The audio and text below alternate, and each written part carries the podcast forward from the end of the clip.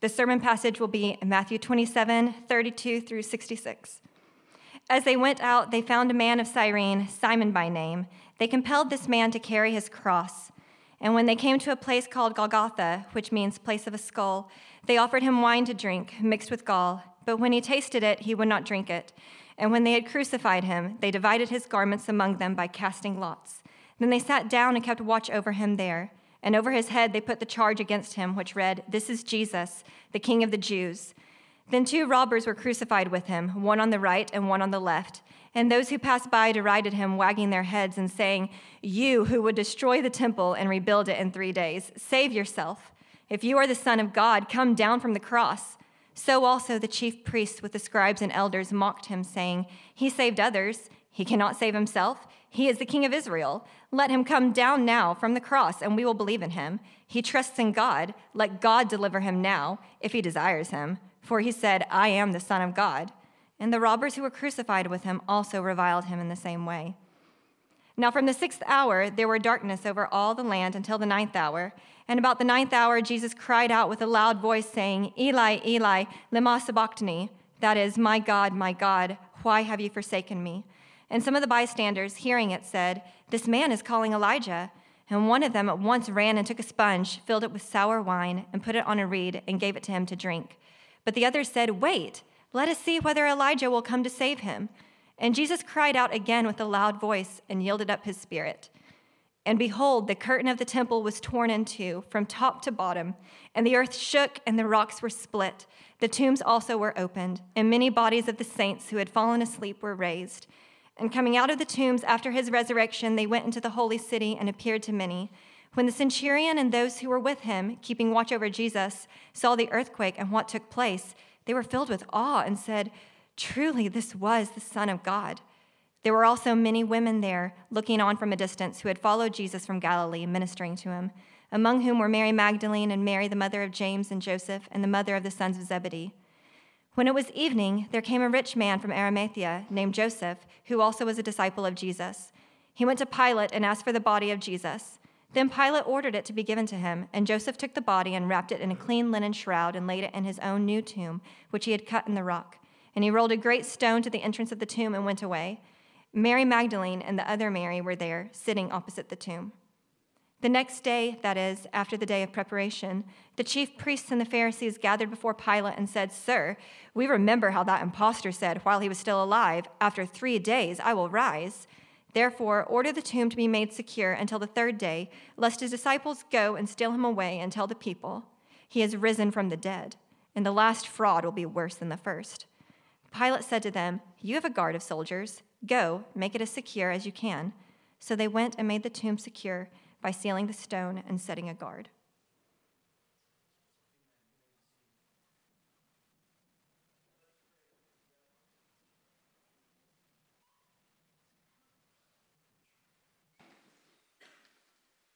I think it just came on. There we go. Yeah. Technology is a beautiful gift until it's not. Let's pray.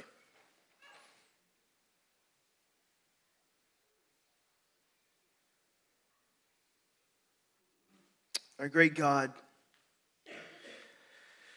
this morning we're gathered in the name of your Son, Jesus. And we gather in his name because we believe he indeed is your Son.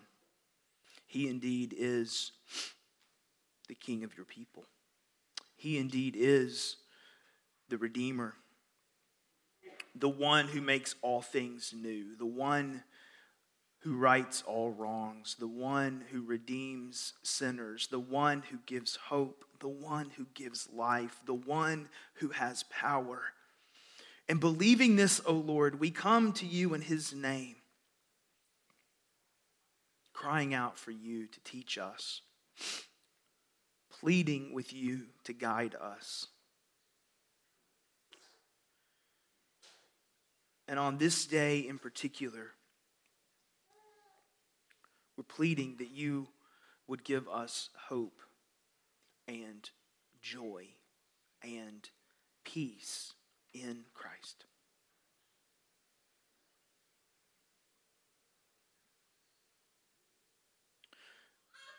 Lord, it's a supernatural thing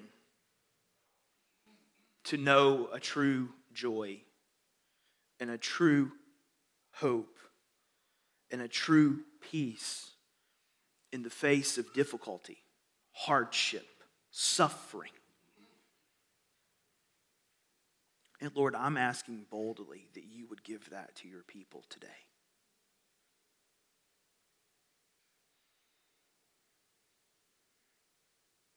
I'm asking that the words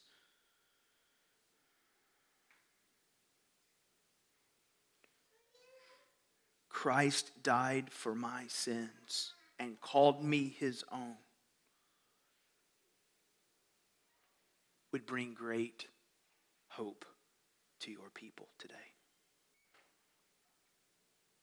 For those here this morning who may be far from you, separated from you, cut off from you, would you draw them to yourself? Please, oh God. Please work in this gathering today. We plead all of this in the name of Jesus. Amen. All right, friends, I'm just going to cut to the chase. And some of you are like, finally, it took 15 years. This has been a very, very, very difficult few weeks in the life of Redeemer Church. Not because anything bad's happening to the church, but because people are suffering and people are hurting and bad stuff is happening. If we did public prayer request this morning, it'd go about an hour. There would be no sermon, and many tears would be shed on top of prayers. Perhaps that's what we should do, but I didn't prepare for that, and we're on Facebook right now, so we're going to keep going. But hear this clearly. Hear this clearly. This passage is about Jesus' death. And it would be a fireable offense for me to preach this passage and not say this. The blood of Christ was poured out to bring eternal salvation to sinful people. Turn to Him. There's another really important layer here. As Christ died, He was undoing the curse that broke the world. He's undoing the curse of death and the curse of fallenness and the curse of a world that doesn't know the Lord. So, that big pile of stuff that's got many of us hurting, sad, doubting, broken, fearful, afraid guilty, remorseful. That whole pile. Jesus lived and died and rose again to show that he is Lord over all of that.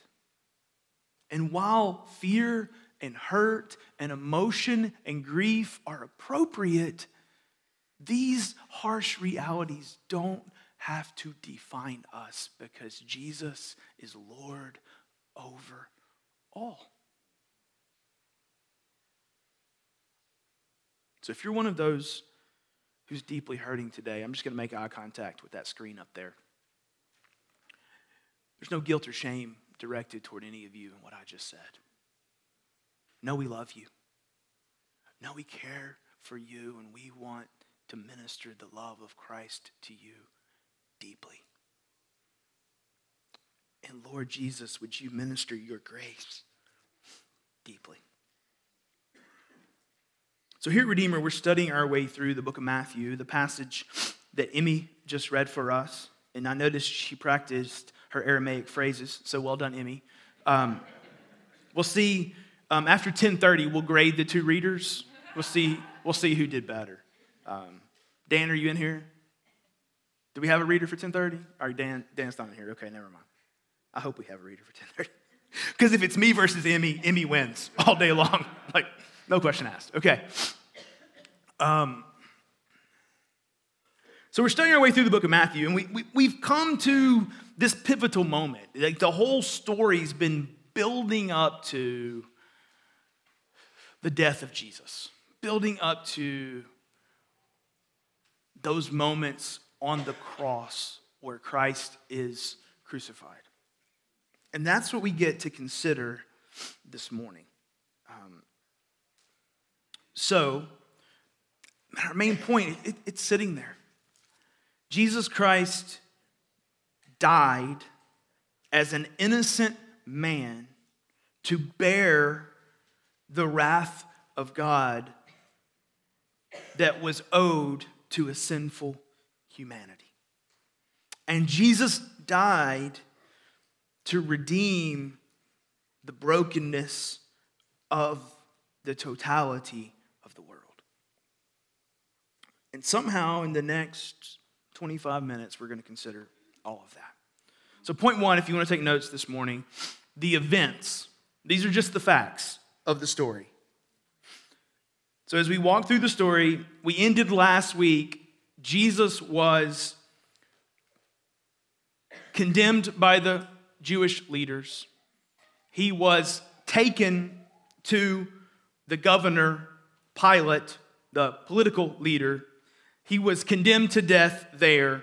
He was beaten, he was mocked, and now the story picks up with Jesus is supposed to carry his own cross to the place of his crucifixion.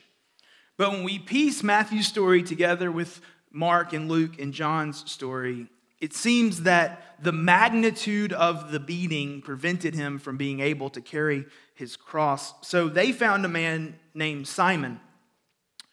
Not the Simon called Peter, but Simon of Cyrene. And they compelled him to carry the cross of Jesus. So Simon does. They put Jesus on the cross. He's hanging there. They offered him wine mixed with gall, and he tasted it but did not drink it. And if you grew up in an ultra fundamentalist background, that verse doesn't mean what you think it might mean. We'll move on.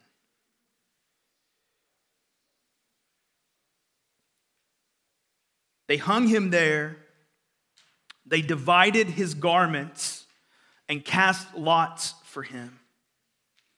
They hung a sign over his head that said, This is Jesus, King of the Jews. And as we've talked about repeatedly the last few weeks, what you have going on there is the Jews want him killed for claiming to be the King of the Jews, and yet this is what he was condemned of by Pilate. So the sign's correct, and he's condemned.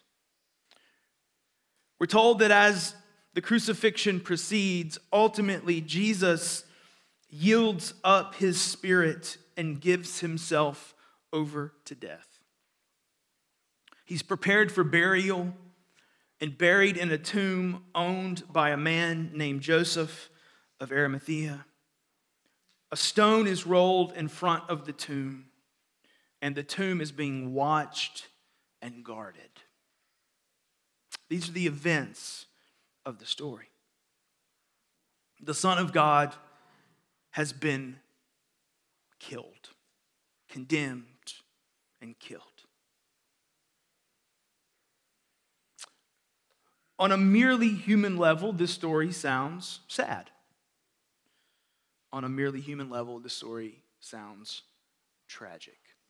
But Matthew has written this story in a way that we don't interpret it on a merely human level. So that pushes us to our second point witnesses. Witnesses. Ultimately, Matthew goes out of his way to show that all parties involved participated, all parties involved, except a small handful of Jesus' followers, participated in the mocking and the ridicule and the derision that was hurled at him in his death.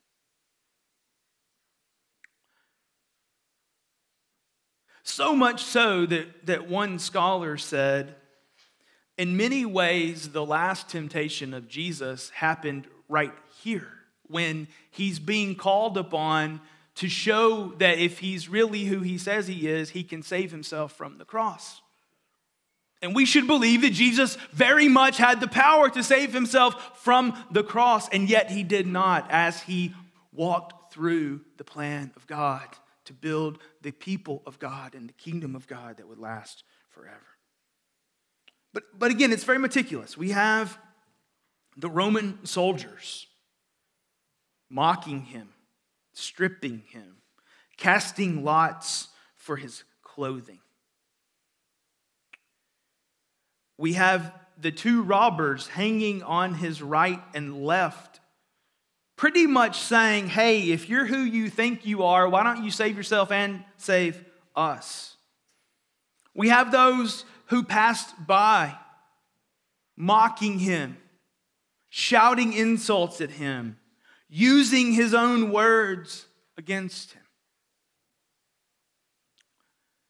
We have the religious leaders, the scribes and the Pharisees, mocking him, shouting at him, using his own words against him.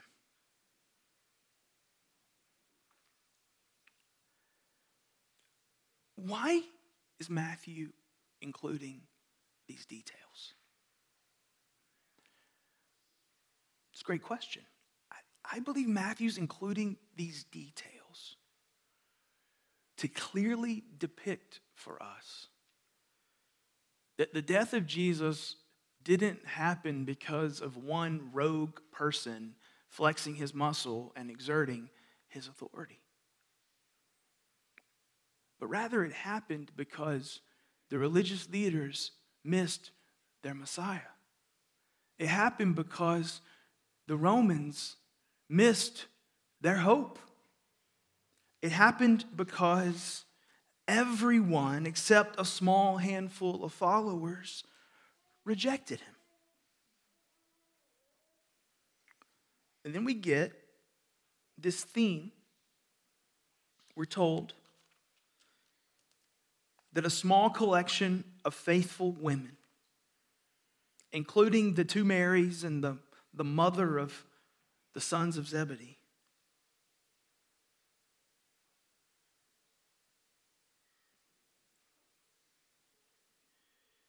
they were present and they were watching.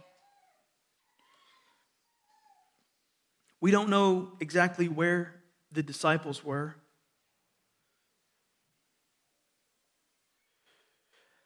But the witnesses, except for this small handful of the faithful, and I would include the disciples not named in the small handful of the faithful,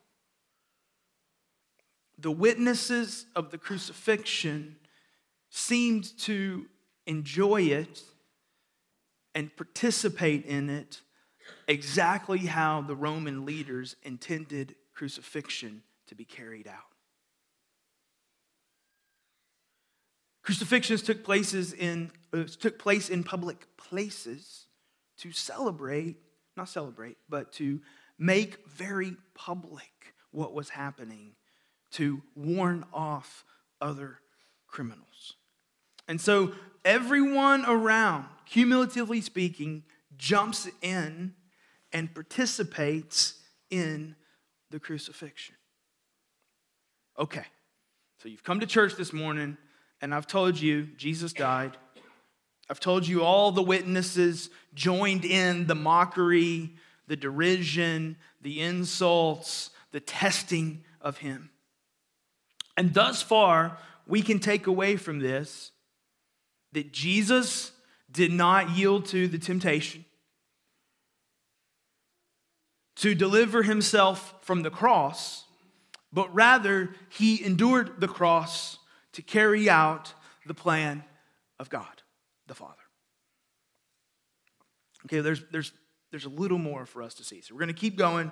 Third point the magnitude. The magnitude. Look at verse 54.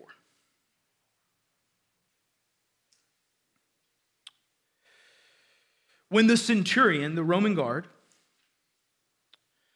And those who were with him, keeping watch over Jesus, saw the earthquake and what, to, what took place. They were filled with awe and said, Truly, this was the Son of God. So, in this crucifixion event, Matthew reveals for us two occurrences that caused some present to rethink the claims of Jesus. First, there were physical, cosmic events taking place during the crucifixion which could not have been carried out by a human.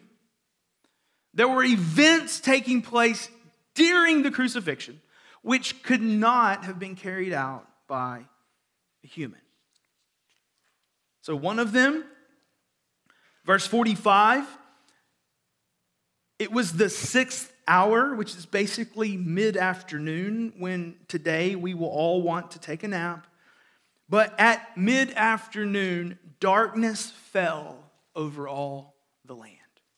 No human could perpetuate that. So perhaps it was a coincidence.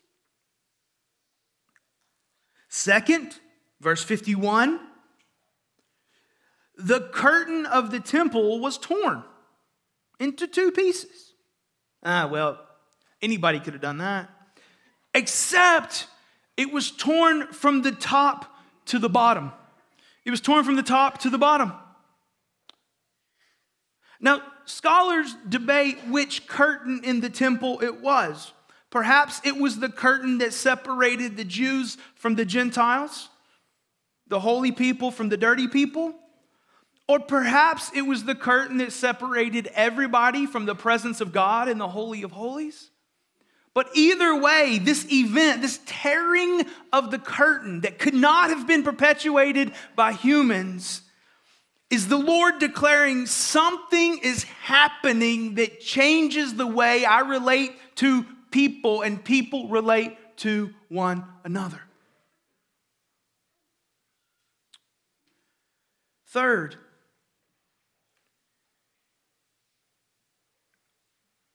the earth shook and the rocks were split. So there was an earthquake. There's darkness, there's torn curtains, there's an earthquake.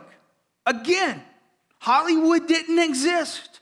Nothing that could be perpetuated by people. Fourth,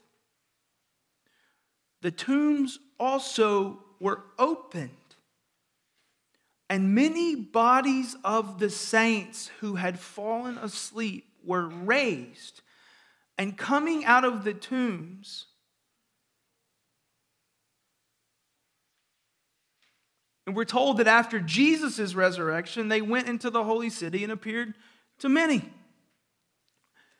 So clearly, if you're in Jerusalem on this day, there's this man dying for claiming to be the king of the Jews, and there's all the people that you normally get your religious guidance from mocking him and shaming him and shunning him and laughing at him and celebrating his downfall. And then the Lord adds to this this layer of the inexplicable darkness falling,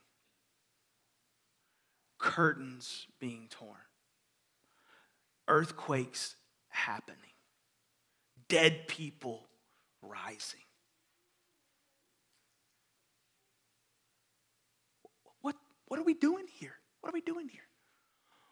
Ultimately, what we're doing here is God is validating the claims of his son and he's showing the power of his son to redeem the totality of a broken world. Which, yes, is sin and separation, but it's also death and decay. It's also evil and hurt. It's all the consequences of the fall. God is effectively saying, all that's being shaken right now with what's happening in Jerusalem on this day.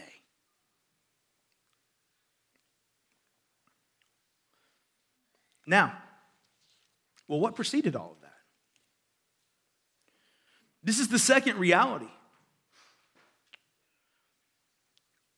Is on the cross for a moment, for a season, something happens between Jesus and the Father that ultimately precipitates all of these other things. So, verse 46 Jesus cried out with a loud voice, My God, my God. See, I'm not even going to try. My God, my God, why have you forsaken me? Now, scholars have spent centuries wrestling with this one sentence. Churchmen and church people have spent centuries wrestling with this one sentence.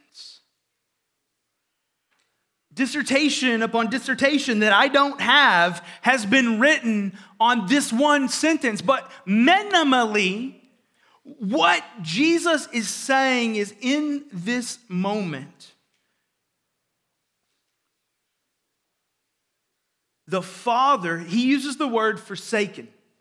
The Father is relating to Jesus differently than he has the entire the, the entirety of his earthly life. The Father has turned his face away. Jesus is bearing the wrath and the penalty of sin that sinful people deserve while facing physical death. So Jesus isn't just dying physically, but spiritually, he's bearing what a sinful humanity deserves. And so when we put that with the darkness and with the earthquake and with the torn curtain and with the opened tombs, what's being declared here is something eternal is happening. Something that changes forever is happening in this moment.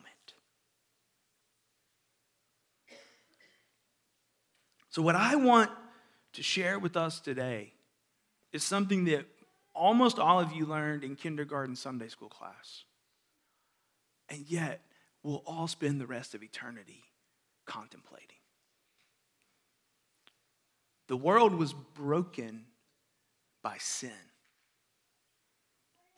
Death, guilt, shame, fear, those are the consequences of a sinful, broken world. And Jesus, through his death, is undoing that sin and rebellion. He's undoing the brokenness that sin and rebellion brought to the world. So, what this means for us is on a personal, spiritual level, we are separated from God by our sin and rebellion. And as we sang this morning, Christ died to pay the penalty of our sin that we could be forgiven and welcomed and accepted as children of God. Second, Christ is the Lord of all. And he's the healer of it all. And so the hope of our future is Jesus. The hope of an eternity without the consequences of sin and death is Jesus. And if we're with him, then we're with him.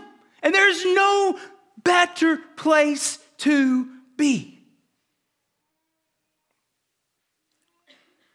So, as a people living in a fallen world, a people still walking in sickness, still walking in death, still walking in brokenness, still walking in all the pain and sorrow of things done to us in our childhood or in our marriages or in our school or in our upbringing or wherever, the hope of all of that is that Christ has defeated sin, Christ has defeated death, and the safest place to be in all of eternity is with Christ.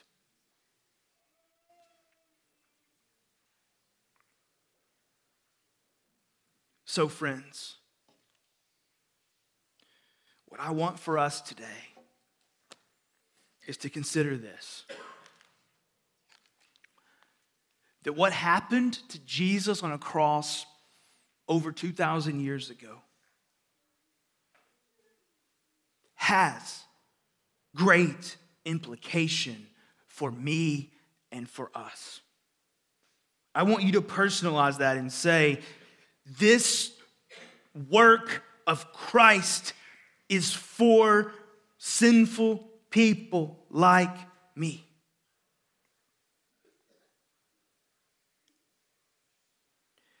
And then the call of faith is this I know that I need Jesus, so I cling to him. I know that Christ is building his kingdom and restoring all things to himself and making all things new. So I'll go with him and I'll follow him because I want to be where he is. Because where Jesus is, is the right place to be. And I can face whatever this world offers me. It will hurt. I will pray.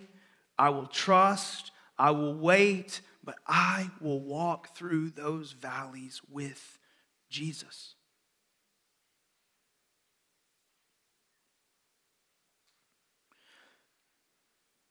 The magnitude of the cross is that there is blessing that flows through all places, all time periods, and lasts forever. So let's run to this Savior together. So, our Father and our God,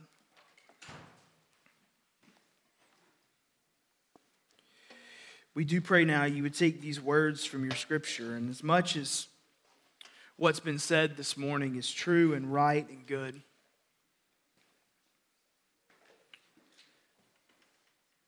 We pray you would give us faith and you would cause us to walk in your ways. We plead this because of Jesus. Amen. Friends, it's great to I'm so thankful we got to be together this morning. As we do each week, we call upon everyone present to respond to the Lord in some way. If you're with us this morning and you are a Christian, meaning you have confessed your sin and you see your hope and your redemption through Jesus, you cling to him, then and you've made that known to a church, then we would invite you to take the Lord's Supper with us. And in taking the bread and taking the cup, what we're saying is our hope comes from the broken body and the shed blood of Jesus, so we cling to him. If you're with us today and you're not a Christ follower, we would ask that you let the bread and the cup pass you by. But as it passes, would you please consider this statement? What if Christ died for me? Question mark. How will I respond? And we would love the joy of talking with you and helping you respond to Him. So we're going to sing. Please sing with us. Some folks are going to pass out the bread and the cup. Take them and hold on to them. And I'll come back in just a few minutes and we'll eat and drink as one.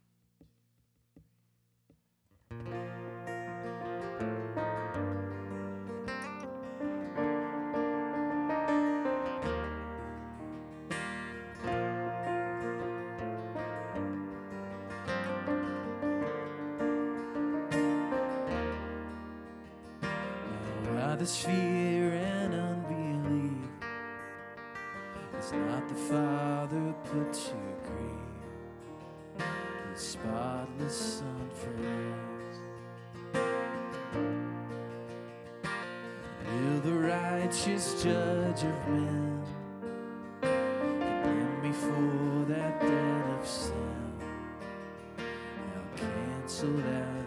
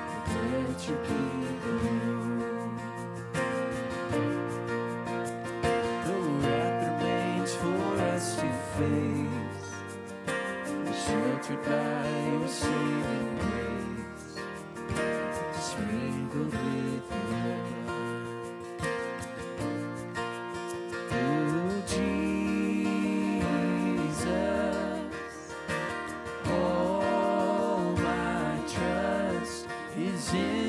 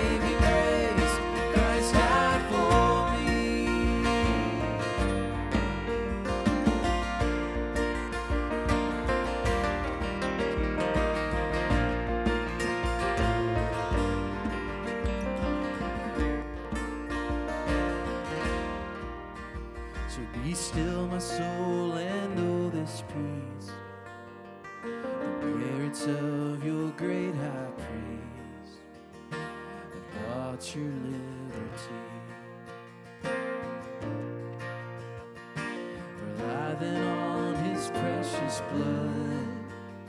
Don't fear your banishment from God, since Jesus sets you free.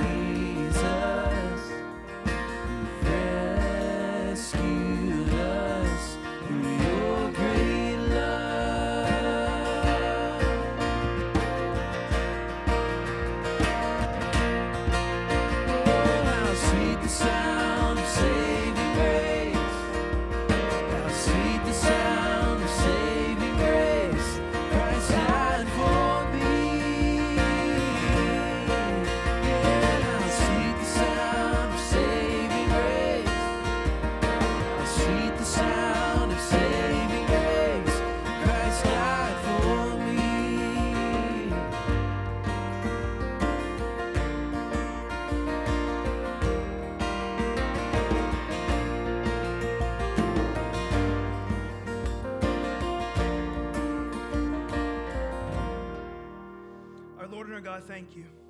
Thank you that you sent your Son to redeem and to restore and to make all things new. And thank you that you made a place for us in that plan. We take this bread, a sign of the body of Christ, broken for a sinful people, and we eat it in faith. And we take this cup, a sign of the blood of Jesus poured out to redeem a sinful people, and we drink it in faith.